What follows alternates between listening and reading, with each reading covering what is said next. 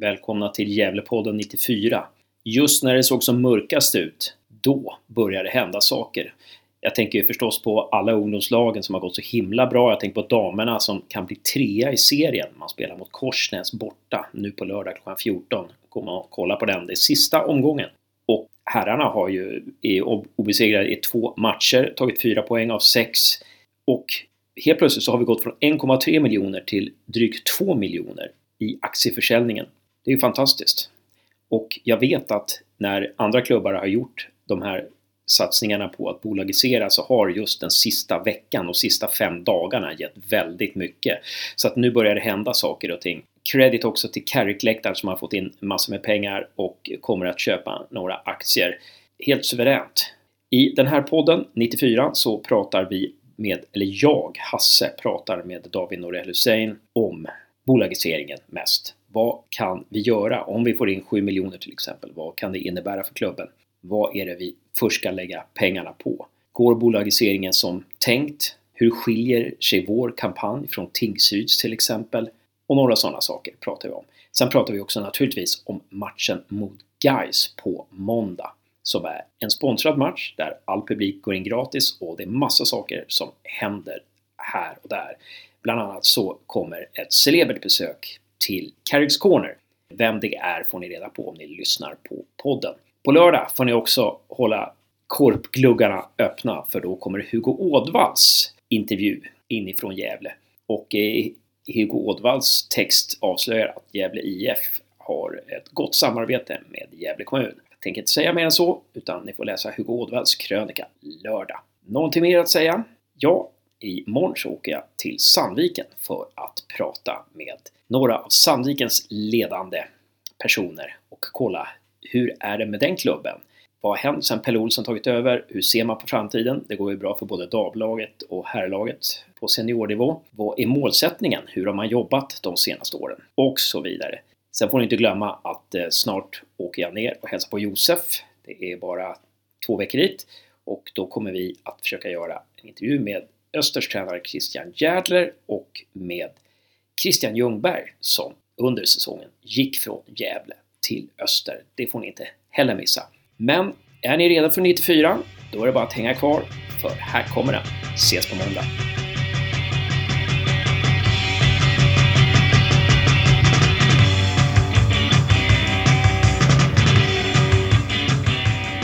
Välkommen till Gävlepodden 94, David Norell Hussein.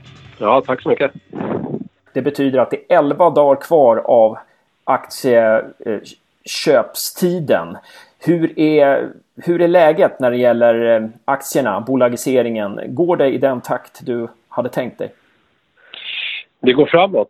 Eh, det kommer in blanketter varje dag. Jag är oerhört tacksam och blir oerhört glad för varje mejl jag får eller varje, varje brev som kommer till kansliet. Eh, man skulle absolut kunna önska sig att det skulle gå i en mycket snabbare takt.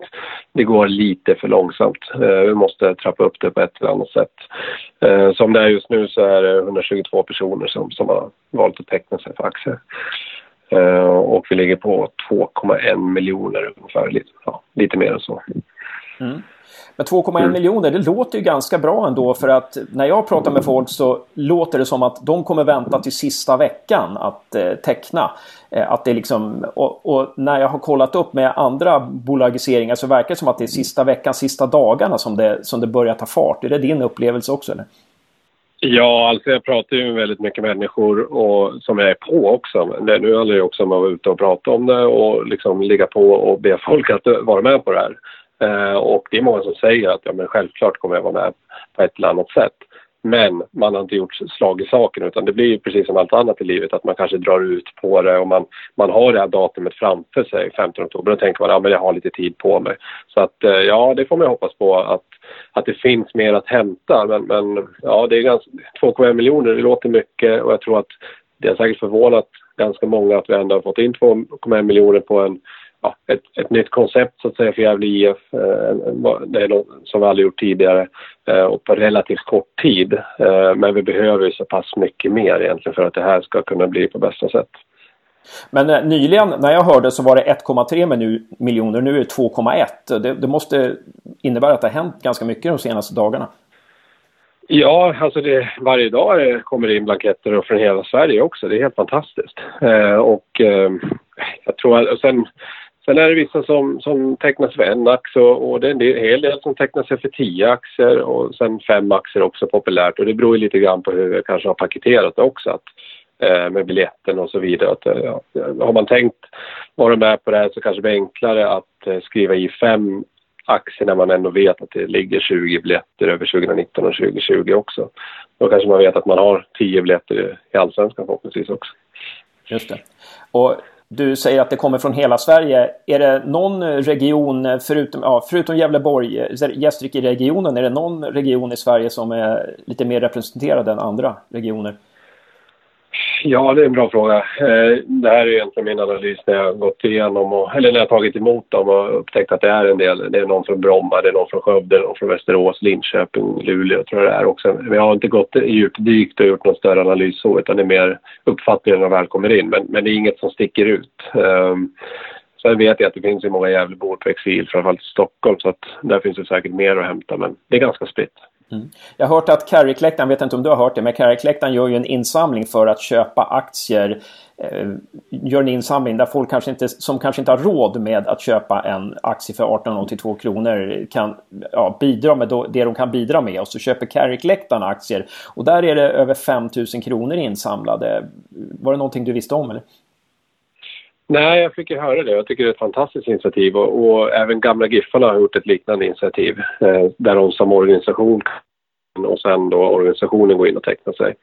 Eh, jag tycker det är jättekul och det är liksom det, här, det behövs. Eh, vi behöver göra det tillsammans. Det här klarar inte vi som jobbar med Gävle IF på daglig basis att göra själv egentligen. Utan nu har vi öppnat upp den här möjligheten. Vi gör det vi kan, försöker tillgängliggöra det så pass bra som möjligt. Men för att vi ska få det här att gå ihop, ja då behöver vi den typen av initiativ. Så det, det tackar jag enormt för. Hur många timmar om dygnet jobbar du nu med GIF? Ja, det, varje minut så känns det som att jag har i tankarna i alla fall givetvis. Det, det blir så. Det är något man brinner för och framförallt den här perioden också. Det är ju det här tar ju väldigt mycket fokus. Det här har ju ändå jag och personen jobbat med sedan i april eh, och många delar i styrelsen också, lite folk runt omkring. Eh, och nu, så det var en lång period men det är nu på något sätt det riktiga jobbet börjar eh, med det här. Det är nu liksom det, det är nu matchen är för oss. Vi har ju tränat, haft en försäsong och nu kliver vi in i 90 minuters match och vi ska prestera och försöka få till det och vinna. Eh, så att det blir ju väldigt, man ägnar väldigt mycket tankar kring just det här men det är mycket annat också. Alltså, det finns ju många bollar i luften och parallella spår. Dels liksom det dagliga arbetet, det händer saker varje dag i vår förening men sen ja, givet läget också så kan vi inte sitta på latsidan alltså givet läget i Superettan för herrlaget. Det är klart att vi behöver jobba med planering för olika typer av scenarion. Tyvärr, jättetråkigt jobb men, men det måste också göras så att vi inte liksom blir överraskade i slutet på november eh, över liksom var vi är någonstans ja, eh, 2019. Så det är mycket jobb, det är det, under en intensiv period. Ja. Och eh, styrelseledamöterna är ju det är ju, de, är, de är ju inte anställda utan de jobbar ju på frivillig basis. Vad vad, vad är det främst de jobbar med? När det gäller eh, bolagiseringen och så här? Nej, men eh, vi har ju haft ett utskott där jag och, ett par styrelseledamöter har varit involverade och det var ju främst under utredningen egentligen, liksom, eller förarbetet inför det här, där de var ett bra bollplank. Eh, där man då kunde träffas på kontinuerlig basis och planera hur vi skulle lägga upp det här och eh, man kunde dela, upp, dela ut uppgifterna egentligen så att, det, så att inte jag sitter med allt. För det är mycket formalia kring det också. Det handlar inte bara om att sätta en kommunikationsplan och, och göra broschyrer och skriva på hemsidan och så här, utan det är mycket annat som behöver administreras också så att vi försöker hjälpas åt så mycket det går eh, med arbetet runt omkring. När, när, ni tittade ju en hel del på Tingsryd bland annat eh, som hade bolagiserats och Örebro SK var det väl också. Eh, någonting som de har gjort som ni ännu inte har gjort? Jättebra fråga. De två olika fallen är ju, är ju ganska olik varandra också. Jag tror att vi liknar mest Tingsryd, hur, hur de valde att göra den här ja, crowdfundingen eller kapitalanskaffningen, vad man ska säga. Uh, och jag kan väl inte se att vi har gjort något annat. Jag tycker att vi har tagit till oss det de har gjort, utvärderat det men också faktiskt försökt växla upp det och göra det ännu mer, eh, vad ska man säga, ja, på professionell nivå. Att de, jag tror att de, de lyckades kraftsamla mycket bättre än vad vi har lyckats gjort på den här korta tiden. Eh, exakt vad de gjorde för att lyckas med det, eh, det är svårt att svara på. Om det berodde på något de gjorde eller om det berodde på liksom eh, läget de var i eller om de kommunicerade någonting annat eller om det var deras, eh, att supportrarna gjorde något runt omkring. Det är jättesvårt att svara på det. Eh, men de, det, det, är ganska tydligt att, eh, jag tror de slutade på 750 tecknare, eh, aktieägare och vi ligger på 120 nu. Um, så har en bit kvar för att nå den nivån. Uh, men jag tycker de, de var inte, eh, vad jag minns från den kampanjen, jag följde den ganska noga då för det var ändå bara i våras. Och det, Eh, det var inte speciellt mycket liksom ansikten som de profilerar utan det var mycket att de la upp på hemsidan och bara uppdatera. Jättekul när vi är uppe på två miljoner, jättekul vi är på tre miljoner, kom igen nu kämpar vi tillsammans. Typ så kommunicerar de. Just det. Kan det vara lite det här, alltså Småland är ju ja, små, småföretagarnas eh, landskap på något vis. Eh, kan det vara lite där att det är många, fler småföretagare eh, som, som eh, som går in med pengar eller? Ja, det är jättesvårt att svara på. Alltså de, de, de hade ganska spritt också. Det var väldigt många som tecknade sig för en aktie. Deras aktie var lite dyrare än vår också. Men sen hade de, de hade tur att de blev uppringda av eh, ett par personer som var villiga att gå in ganska tungt. Och tungt då menar jag nästan alltså att vi börjar närma oss sjusiffriga belopp eh, på en person. Så det är klart att det gör ju skillnad. Ja, precis. Om det är, om det är, tre, fyra som går in med eh, varsin miljon, då, då gör ju det nästan att kampanjen är i hamn. Ja. Förstås. Ja, eh, men ehm, eh, ja, det, det här med då, nu har vi tagit, eh, A-laget har tagit fyra poäng på de två senaste matcherna. Är det, är det främst herrarnas A-lag tror du som påverkar eh, konjunkturen när det gäller det här? Eller tror du att det kan spela någon roll det här med att damerna nu gått så bra och kan ta fjärdeplatsen i serien, att eh, U17 kvalar för att, och, till allsvenskan, att damsatsningen, dam, ja, damernas B-lag eller U-lag har, har har gått upp i eh, division 2 och så vidare. Och så vidare. Spelar det någon roll eller är det just herrarnas A-lag som, som styr konjunkturen? Ja, alltså det är klart, alla positiva nyheter är bra för klubben och varumärket Gävle IF på något sätt. Alltså att vi syns i positiva sammanhang. Men sen det här, um, det, den här satsningen vi gör nu, den blir ju på något sätt väldigt dedikerad A-lagsverksamheten. För att det, är, det kapital vi tar in ska ju dedikeras då um, A-laget herrar ehm, för att kunna klättra tillbaka upp i toppen. Eh, så att det, det är klart att det har en påverkan och det har jag känt av också. Tyvärr, jag tycker det är jättetråkigt men många jag pratar med eh, det blir, man blir väl ganska kortsiktig i, i den här miljön och väldigt resultatorienterad. Och, ehm, att vi ligger där vi ligger, det tror jag faktiskt utifrån många samtal jag haft har en stor påverkan. Eh, och det tycker jag är synd, för det här ska ju vara en del i någonting betydligt mer långsiktigt än resultaten som vi gör 2018. Och eh, alltså jag, jag, tror nu att alla som lyssnar på det här nu, eh, om alla kraftsamlar, har man inte råd att eh, köpa en aktie för 1882 kronor så kan man då sätta in pengarna på Carrick-läktaren, swisha eh, valfritt belopp till Carrick-läktaren så köper Carrick-läktaren, samlar de ihop pengar och köper aktier. Och Carrick-läktarens swish finns på deras hemsida och eh, på Facebook. Men, men ehm, eh, jag är fast övertygad om att sista veckan då kommer det hända väldigt mycket. För det, det, det har jag för mig att det gjorde med Tingsryd också. Just sista dagarna att det hände väldigt mycket. Mm. Och eh, eh då, då säger att vi får in 7 miljoner då. Och då är det ju mycket av de pengarna, eh, en del av de pengarna kommer ju gå till att, det är liksom att täcka skulder och sådär. Men, men vi kommer ju också eh, då sitta med ett kapital. Och vad är... Ja, när hål och sånt där är tecknat, vad är de första sportsliga aktionerna man kommer göra eh, och kan göra tack vare kapitalet som kommer in? Ja, alltså det kom... Det finns ju en... Man måste förstå att det är klart att ekonomin har en oerhörd betydelse i svensk elitfotboll. Och det handlar om att dels vara konkurrenskraftiga på spelarnivå. Dels alltså befintliga spelarkontrakt vi känner att vi kan mäkta med att behålla de spelare vi vill behålla eh, och förlänga de avtal vi vill behålla, eh, förlänga.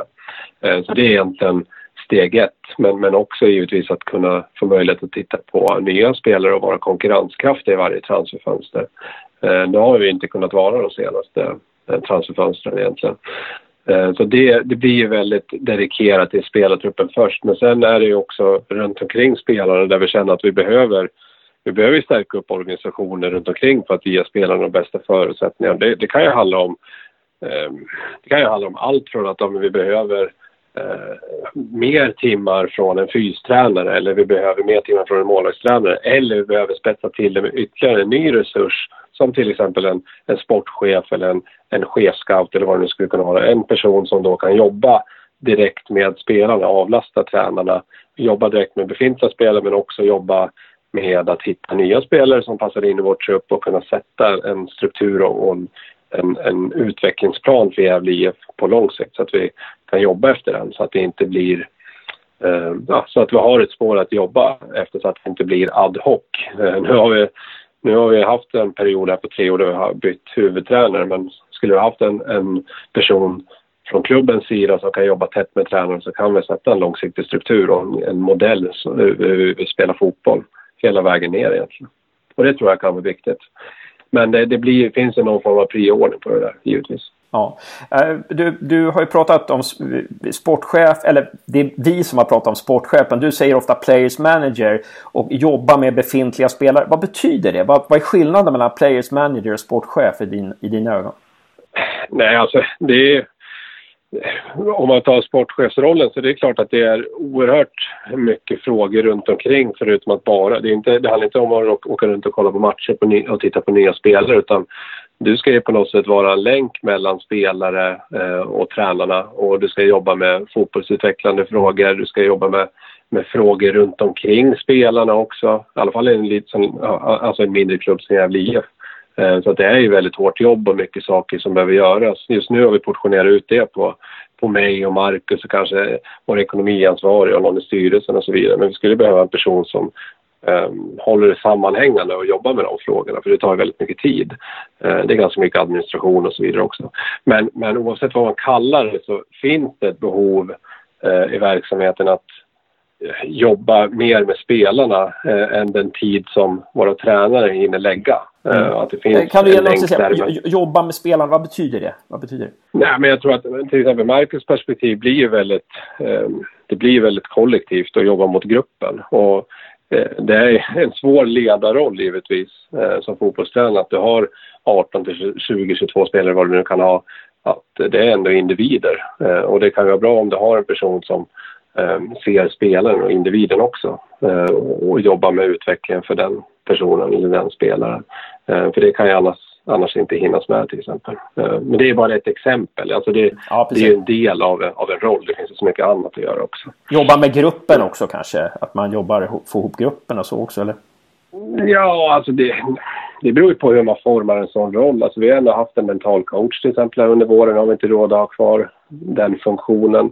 Men det är också önskvärt. Ehm, man vill ju, man vill ju ha många olika typer av funktioner. Ehm, sen om det är på sikt, om man får drömma lite grann, så har man ju alla de funktionerna eh, uppdelat på, på en person vardera så att säga. Så att inte allting ligger hos, i en enda, eller hos en enda person. Men det är en bit dit. Mm. Den här så ser det ut i många andra klubbar. Ja, just det. Den här Players Manager då. Eh, det, det, ska vara någon som scoutar och så jobbar, jobbar med för att få hit spelare, jobbar, jobbar med befintliga spelartruppen. Eh, ska, eh, vad, har ni för, vad har ni tagit fram för profil på den? En, om, du, om du spånar lite, vad, skulle det vara för profil på en sån Players Manager?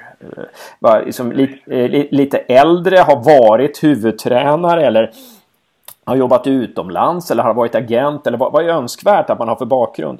Alltså jag tycker inte vi, vi, I det här läget så behöver vi absolut inte fokusera på varken, vare sig titel eller liksom profil. Vi är inte där än. Alltså vi, vi, det är så mycket annat faktiskt, om man ska vara helt ärlig, som behöver till innan vi kommer dit. Eh, vi behöver, som jag var inne på tidigare, det finns en prioordning också. Och vi måste börja i rätt ände någonstans. Eh, och som det är nu så handlar det mycket om till exempel spelartruppen också, att vi ska vara konkurrenskraftiga där. Eh, men det kan ju handla om andra funktioner innan vi kommer dit. Det finns ju liksom en vision framåt att vi skulle behöva fylla på och vi ser att det finns ett behov. Men sen behöver vi, och det är en, det är en stor diskussion som vi behöver ta internt också med, med de som är berörda. Vad ska, vi, vad ska vi investera våra resurser någonstans så vi kan få bästa avkastning? Det är inte säkert att det är varken för en sportchef eller en players manager eller vad det nu skulle kunna vara. Vi måste ju allokera resurserna som vi får in, vi har inte obegränsat. Nej, nej just det. det. det. kan lika gärna vara... Eh, men det är helt klart att ni vill stärka upp den sportsliga eh, sidan på, på, här, runt herrarnas A-lag i alla fall. Det, det, ja, det, det skulle kunna vara en pris. Om ni får in 7 miljoner så skulle det kunna finnas utrymme för det. Ja, den här satsningen blir ju dedikerad till den verksamheten, så det, absolut. Eh, de pengarna vi får in här ska gå till att stärka den verksamheten. För stärker vi den verksamheten så kommer det stärka hela klubben. För att just den verksamhetsdelen, om man då tar ganska grovt, då, liksom, vi har A-lag herrar, vi har A-lag damer, vi har eh, akademi och vi har bredd. Om man bara tittar på A-lag herrar så består det fortfarande liksom av 70 till 80 procent av den totala ekonomin i den här klubben. Så det är klart att det är betydelsefullt. Vi måste ju dedikera våra resurser som får vi in i det här konceptet till den verksamheten för att det ska kunna dra hela, hela liksom apparaten framåt. Det har jättestor betydelse. Ja. Några sportchefer som du tycker är, eh, om du tittar på svenska sportchefer eller players managers eh, genom åren som du tycker är, är, har varit bra som David Norell Hussein tycker är liksom, ja den där, det, där är en jäkla bra person på sin position. Nej, jag, jag, jag, inga kommentarer på den frågan. Jag har några namn men jag vill liksom inte, jag vill absolut inte nämna det. Det, det kan bli, det kan slå fel tror jag om jag skulle börja nämna namn. Ja, men absolut att det finns många duktiga personer som vi gärna skulle vilja ha in i föreningen som jobbar med de sportsliga frågorna. Sen har vi många otroligt kompetenta människor i vår förening nu också. Det får vi inte glömma och liksom det handlar om att vidareutveckla det befintliga som vi har också och, och ge dem de bästa förutsättningarna för att vi ska kunna nå effekt. För det är det enda det handlar om. Jag förstår. Eh, ja, men eh, jättebra eh, David. Eh, då, då, är det match på måndag mot Gais 19.00 på Gavlevallen. Och tre poäng mot Gais, eh, det skulle betyda rätt mycket va? För, för eh, rent sportsligt men även ekonomiskt kanske? Ja, verkligen. Alltså vi, varje match nu är ju en VM-final för oss. Det känns som att det har varit det den senaste tiden. Men Just nu till Gais-matchen så bjuder vi tillsammans med sponsorer på fri entré också. Det kommer hända väldigt mycket på, under matchdag också. Vi kommer ha skördemarknad, vi kommer ha en, en tävling tillsammans med Bilmetro och, och speedshooting och allt vad det är. Och för varje åskådare som kommer dit så har vi ett 30-tal sponsorer som betalar en krona per åskådare. Så att tar man sig dit så finns det många effekter som är positiva för klubben. Um, ju fler som kommer desto bättre för, för publiken. Det blir roligare för dem, det blir roligare för spelarna att spela fotboll och, och det stärker ekonomin också för hela VF. Och man får gå gratis. Så det, det, är ett intressant koncept som vi testar just nu. Får se hur det slår, slår ut. Ja, suveränt. Eh, kommer det vara några intervjuer i eh, Carricks Corner? Ja, bra att du sa det. Det har vi faktiskt på att göra-lista ta kontakt med dig och, och prata ihop det. Men Robert Strid, eh, vår före detta eh, mittbackskung och lagkapten, eh, är bokad eh, för Carrick Squaller. Eh, så jag hade hoppats på att du skulle kunna göra en insats och intervjua honom då också. Ja, det helt... tror jag kan bli väldigt intressant för många. Jättekul, jättekul. bara jag inte blir för nervös eh, under intervjun. Så att jag blir så starstruck så att jag inte kan ställa någon fråga. Men eh, jag ska förbereda mig. Ja, men det var ju ja. jätteintressant. Eh, mm. Och som vanligt så blir det mat i vippen och, och sådär. Ja, absolut. Vi har över 100 matgäster också. Så det känns mycket positivt eh, inför den matchen. Jag tror att det kan bli en, en fotbollsfest och lyckas vi vinna, med, vi lyckas vinna den matchen också så kan det vara den absoluta vändningen som gör att vi liksom fortsätter i rasande takt uppåt. Eh, det är liksom min absoluta förhoppning. Ja, precis. Mycket positivt som händer nu. Eh, U-lagen går från klarhet till klarhet. Damlaget kan ta fjärdeplatsen. Herrarna har tagit fyra poäng på två matcher. Och vad var det mer jag skulle säga? Jo, vi har gått från 1,3 till 2,1 miljoner i aktieförsäljningen på, på ganska snabbt nu och jag mm. vet att många eh, stora investerare kommer att eh, slå till de sista dagarna här. Så det, det ser ganska ljust ut. Tack David Nureh Hussein för att du, du eh, fick mig att eh, må bra här på torsdagskvällen. Det känns skönt att få vara med och bidra till det. Eh, nej men och, och, just det där du sa, just sista budskapet. Se till att inte liksom, vänta allt för länge utan har ni tänkt att investera, gör slag i saken redan nu så att vi kan föra in det i räkningarna. Så att vi kan prognostisera, det blir mycket enklare för oss också. Eh, det skulle jag vilja avsluta med.